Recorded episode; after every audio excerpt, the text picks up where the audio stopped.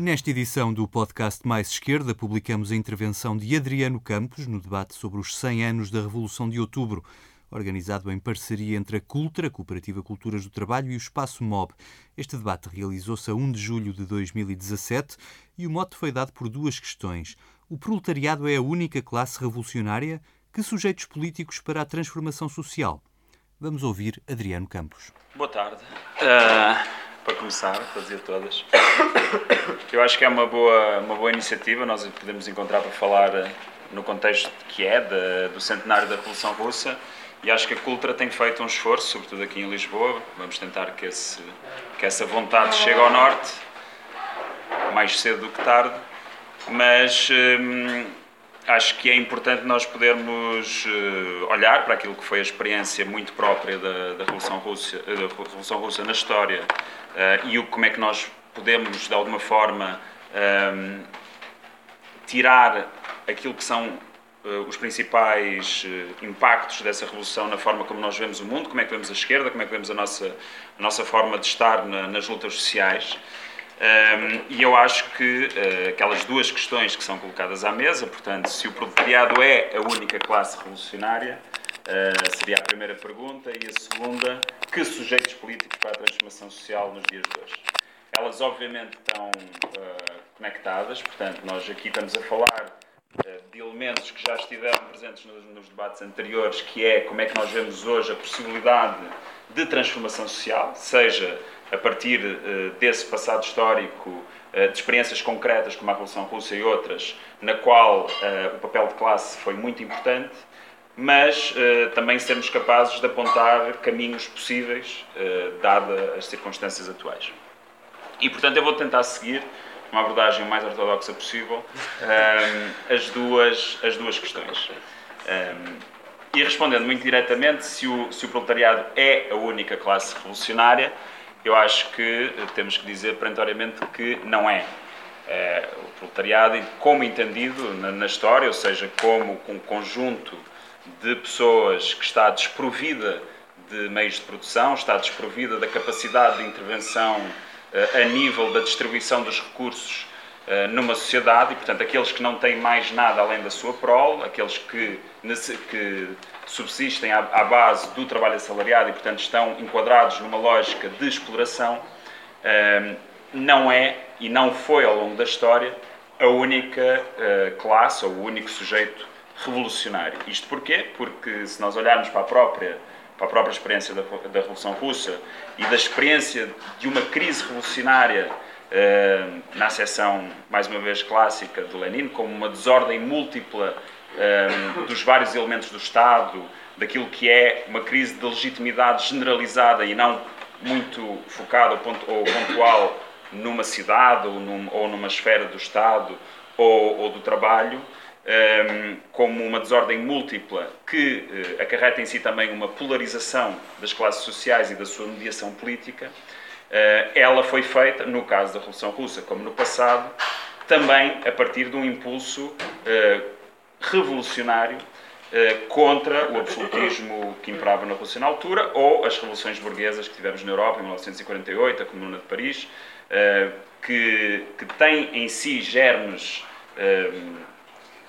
de revolução de classe uh, burguesa, mas que, uh, na acessão clássica, traduziam aquilo que era uh, a frase muito conhecida, que é quando os de cima já não podem e os de baixo já não querem. E, portanto, a noção de que há, ao longo da história, crises revolucionárias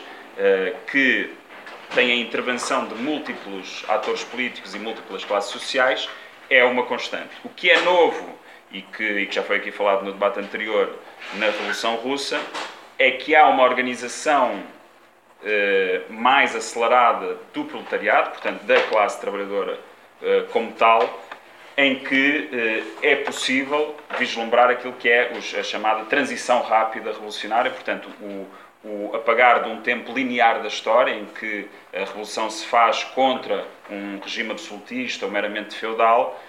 e que abrindo-se as portas de uma crise de Estado, abrindo-se as portas de uma crise de legitimidade de, de, um, dado, de um dado poder, uh, o proletariado como classe organizada pode reivindicar para si um papel ativo e um papel histórico capaz de fazer pender a, a, relação de forças. E, portanto, aquilo que o, que o Trotsky falava, como a noção de, de revolução permanente, que era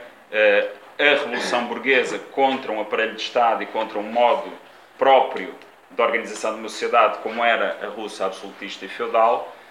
transportava em si o germe e a possibilidade, uh, também ela como, como promessa, de uma transformação maior e, portanto, de haver uma transição acelerada para, um, para uma revolução em que o proletariado, a classe operária organizada, podia, através de uma mediação política, eh, almejar esse poder.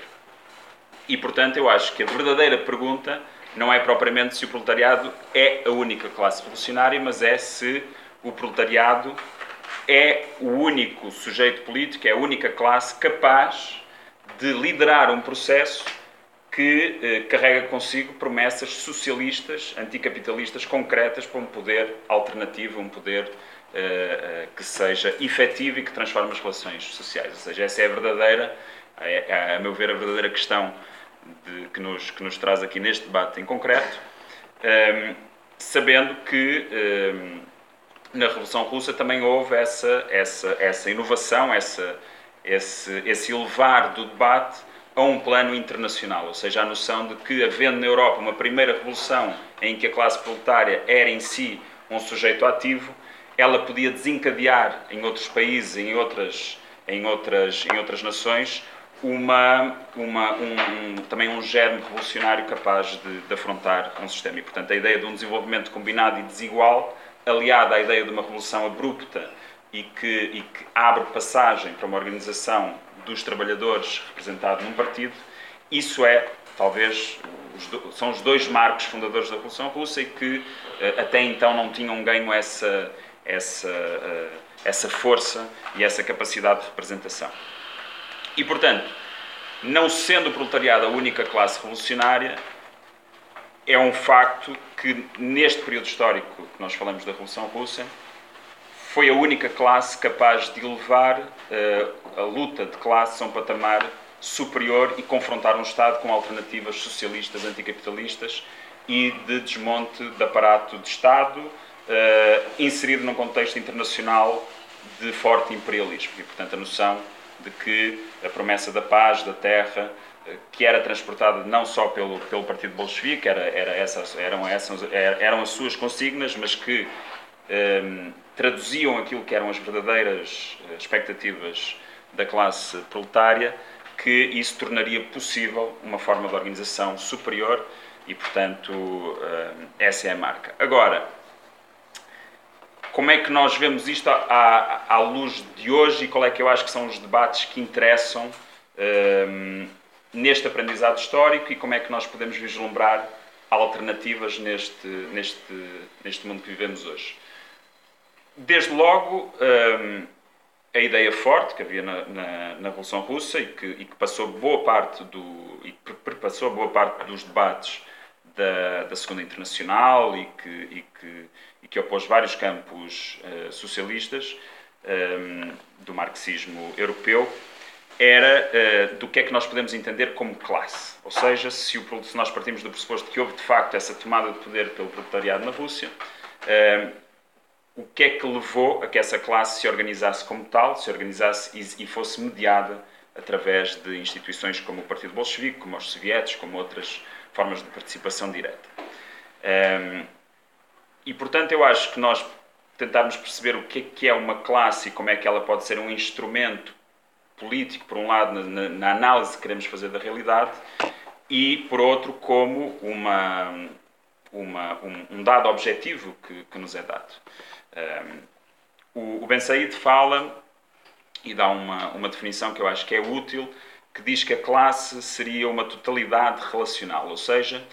ela é uma, em si uma totalidade porque ela é, por um lado, dada a priori num mundo capitalista, portanto, num mundo capitalista na, em que as relações do capital transbordam para todas as, as esferas da nossa vida e que condicionam todas as nossas formas de reprodução social, uh, nesta lógica total do capital, a nossa inserção numa classe social é dada a priori. E, portanto, isso quer dizer que quando nós chegamos ao mundo, não nos é dado a escolher em que classe é que nós uh, nos enquadramos num sistema que é, que é total de produção e de reprodução da vida social. Um, e, portanto, havendo essa vertente objetiva do que é que é uma classe social, ou seja, numa, num sistema que é marcado, ele, ele, ele, em que é marcado pela relação de, de exploração e em que necessariamente nós não podemos escapar, portanto é uma relação total, um, é um facto que essa classe é, por si, uma unidade de, um, agregadora da nossa realidade social. E, portanto, sendo nós, uh, se nascemos no Porto, ou em Lisboa, ou, ou, ou, em famílias diferentes, ou o tipo de escolarização que teremos, ou o tipo de experiência social e profissional, a verdade é que uh, tudo coisas que nós podemos modificar ao longo da vida é a ideia de que há na sociedade estruturas perenes de dominação e de exploração e que, portanto, há uma, há uma totalidade que abarca todas as pessoas nessa sociedade. Isso levou, no século XX, a longuíssimos debates da sociologia sobre como é que nós podemos entender e classificar de forma quase científica o que é que é o proletariado, o que é que é a nova pequena burguesia, o que é que pode, pode ser encarado como trabalho assalariado ou não, produtivo ou não, talvez a Catarina fale um bocadinho disso. Um, em que a preocupação maior seria a da classificação. E, portanto, se nós contamos com o proletariado para fazer a revolução e para fazer a transformação, nós temos que perceber onde é que ele está e o que é que ele é. Um, e, sobretudo depois na década de 60 e 70, houve um longuíssimo debate, Lanzas, do Miliband, de, de, muitas, de muitas escolas, em que a verdadeira preocupação era uh, nós atingirmos uma percepção absoluta desse registro analítico do que é que é um, um proletário, o que é que é um, um pequeno burguês e qual é o limite. Eu acho que a herança do, do, dos socialistas e, de, e do campo revolucionário, e sobretudo do campo marxista,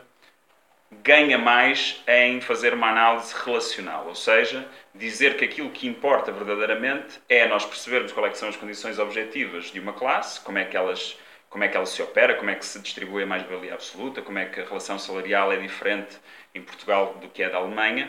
mas verdadeiramente para aquilo que é a, a nossa necessidade de transformação social,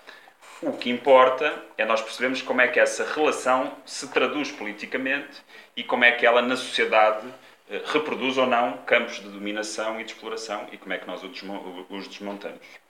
Eh, e, portanto, há também aquele, aquela velha eh, divisão entre aquilo que seria uma classe por si, portanto, aqueles que são os, os factos objetivos de alguém que vive única e exclusivamente do seu trabalho, por exemplo, e que poderia ser enquadrado naquilo que o Ricardo Antunes diz, e que eu acho que é uma, uma formulação feliz, que é a classe que vive do seu trabalho. Portanto,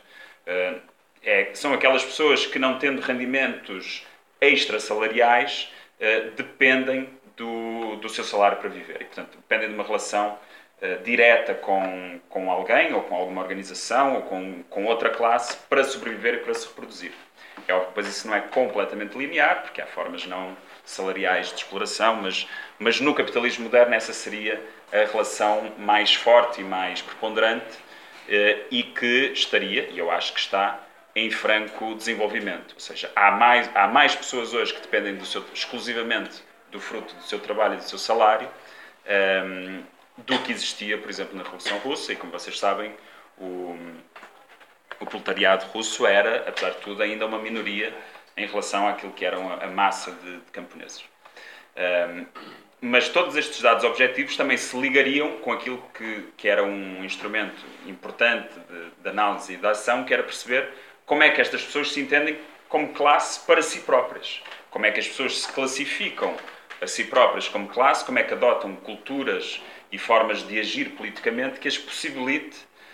coletivamente enfrentar um poder organizado tão brutal e tão uh, largo como é o do Estado organizado e como, como expressão máxima de uma dominação de classe. E, portanto, a divisão entre aquilo que seria uma classe por si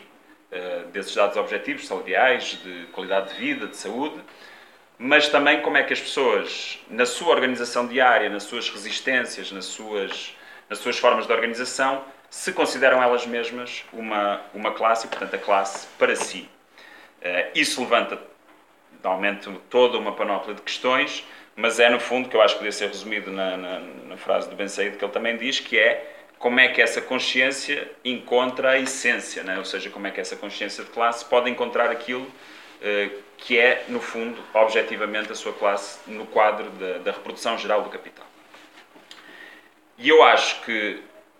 boa parte dos nossos debates anda sempre um bocadinho à volta disto, ou seja, como é que nós, num mundo em que as relações salariais se espartilharam muito, em que, há, em que já não há propriamente e não há exclusivamente um grande proletariado operário organizado, mas há sobretudo uma cadeia de produção muito espartilhada, não só a nível nacional como internacionalmente. Há novas formas de controle dentro da fábrica que passam muito pelo incentivo, pela, pela participação, pelo, pelo chamado a, até a ideais supostamente eh, emancipatórios, como a ideia de termos empresas hoje que são eco-friendly, que são, que são defensoras de, de valores que nos parecem caros. Eh, toda esta panóplia de, de controle social que de facto se expandiu e que se multiplicou, ehm, como é que nós conseguimos recusar também a tese do absurdo, que era dizer de que eh, se na história nós chegamos à conclusão que afinal o proletariado falhou a sua missão, ou seja, falhou a sua capacidade, a sua, a sua missão histórica de ser uh, o sujeito emancipatório e que, que, nos traria a uma realidade socialista, anticapitalista,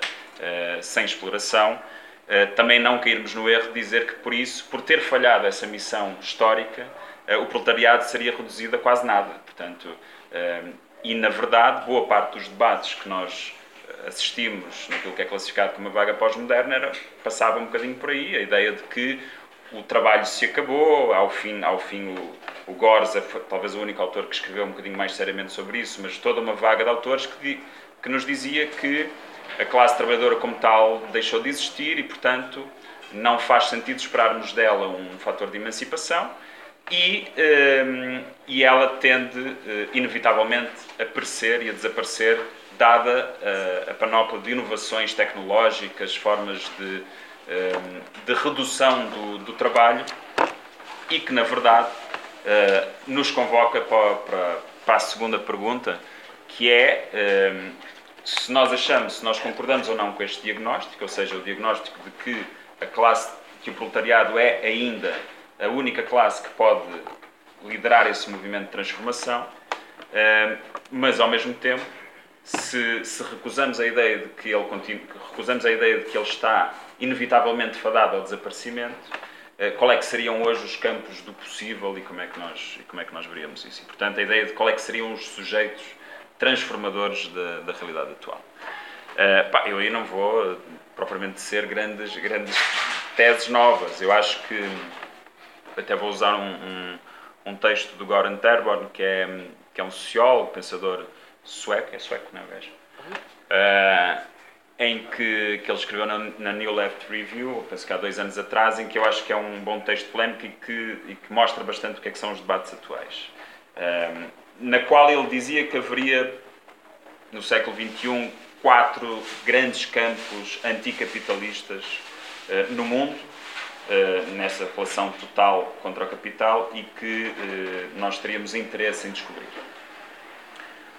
Ele diz que, por um lado, nós podemos identificar hoje um campo muito demarcado a nível de práticas pré-capitalistas, ele quer dizer, não estou a dizer que concordo com os conceitos que ele usa, mas, mas que seriam sobretudo aquelas comunidades que lutam por uh, emancipação mais localizada e pela luta pela, um, por identidades comunitárias ou, ou, ou, por aquilo que são uh, a manutenção do seu modo de sobrevivência. Estamos a falar sobretudo das comunidades indígenas na, na América Latina ou uh, pequenas formas de resistência uh, a nível do Estado-nação, que transportando por vezes germes de, de, de, reivindicação nacionalista, como é o caso dos curdos na Turquia, mas que uh, têm em si também formas muito fortes de, de cultura agrícola e, e pré-capitalista, mas que reivindica para si a possibilidade de continuar a produzir dessa forma. E, portanto, dizer que perante a avalanche do capital que extravasa uh, as barreiras e, o, e, as, e, uh, e, as, linhas territoriais chamarem para si a legitimidade de continuarem a reproduzir a sua vida como até então. Uh, e, portanto, haveria este grande campo de relações pré-capitalistas, sobretudo nestas, nestes dois polos, que têm em si princípios muito fortes de anticapitalismo. Cinco minutos. Uh, o segundo seria aquilo que ele chama de campo extracapitalista, ou seja, o que é que ele quer dizer com isto? Uh, seriam as enormes massas de pessoas que estão excluídas das chamadas relações reguladas do Estado moderno, como o conhecemos no contexto europeu ou no mundo desenvolvido. Portanto, estamos a falar sobretudo, por exemplo, das grandes massas de camponeses, de camponeses sem terra, um, daquela grande, o grande aglomerado de trabalhadores, um, vendedores de rua, ambulantes, pessoas que, que habitam as, as, grandes periferias das megalópolis do mundo e que uh, têm formas muito, muitos muito, muito desorganizadas de, de viver a sua, a sua identidade política, mas que, uh, precisamente por estarem ainda fora dessas formas reguladas de capitalismo estatal, também carregam em si uh, uma resistência ao sistema e, portanto, é também um campo possível de organização. E depois ele chega àquilo que eu acho que é o grande, o grande debate, que é, uh, ele faz uma divisão. Ele diz que há, por um lado, um campo que é o campo que, que está, uh, ele acha que está em, em diminuição, pelo menos no, no, contexto europeu, que é a velha classe operária, e, portanto, que apesar de tudo ainda mantém formas de organização, apesar do declínio da sindicalização, da burocratização das suas direções, de, de, todo, de toda a dificuldade que advém da, daquela transformação objetiva que eu falava, do, do, do que o, o, David Harvey falava da acumulação flexível de capital e, portanto, o fim das grandes fábricas, a, a, aquilo que era a pulverização da, da produção. E que eh, continua a ser, obviamente, um campo em que a esquerda e os revolucionários têm que ter um pé bem firme. E por fim, no, naquilo que ele classificava como as novas massas, aquilo que é o debate que muitos têm lançado, que é se nós vivemos hoje num mundo em que as pessoas já, por um lado, já não têm o trabalho manual, já não têm o trabalho braçal, já não se encontram em grandes aglomerados fabris, mas que são uh, empurrados para, novo, para o novo trabalho tecnológico, para, para as novas formas de telemarketing, para, para, as entregas de pizzas, para as, para as vendas portas a porta, ou seja, tudo para todas as funções que muitas delas têm uma escolarização, uma escolarização que antes não tinham e, portanto, uma, uma, uma, uma forte componente de uma classe que vive apenas e só do seu salário, mas que carrega consigo níveis de escolarização muito superior, que eh, teria em si os pilares para, para, ser, para se constituírem como uma nova, não como uma nova classe, mas pelo menos como um campo distinto dentro da realidade social. E isso depois leva ao debate que, o, que, o, que, o, que nós já, já há muito tempo fazemos com fazemos, não? É? porque malta, muita gente faz com o guy standing, que é se o tão falado precariado seria então esta nova massa, esta nova classe que emerge uh, por aí fora. Eu não vou dar resposta agora, acho que depois podemos, podemos debater. Um, mas eu acho que nós hoje somos confrontados na, naquilo que é a nossa realidade europeia, portuguesa e, e, e, da forma como encaramos a nossa atividade política, como uh, com esta questão que é uma questão central, que é como é que nós olhamos para aquilo que pode representar o futuro da classe trabalhadora, o futuro deste proletariado e da sua transformação, e como é que podemos fazer aquela transição de uma classe para si, eu não estou a dizer que ela é uma classe, aliás, o que nós temos dito sempre, e que é que ela não é uma classe, ela é uma parte importante da classe que vive do trabalho e que tem características próprias e, portanto, ela reivindica para si outras formas de, de, de mediação política. Um, e se nós entendemos que ela precisa de formas de mediação política distintas, um, nós temos que saber como é que fazemos a transição de uma, de um, uma fração de classe, se quisermos, ou de um, ou de um, ou de um grupo social, como é que ela se pode, pode deixar de ser uma classe por si para uma classe para si? Ou seja, como é que nós olhamos para as questões da, identidade de um, de um conjunto de pessoas bastante numeroso na sociedade, como é o caso do, do, do precariado, e como é que nós eh, conseguimos, a partir daí, trazer elementos uh, que eu acho que vem da história, pá, mas isso vou deixar para a segunda intervenção, que é se, se nessa mediação a projeção política que nós fazemos dessa mediação deve corresponder única e exclusivamente ao social, ou seja, àquilo que acontece na sociedade e às formas organizativas que emergem dessa sociedade, ou se precisamos dar um passo em frente. Um,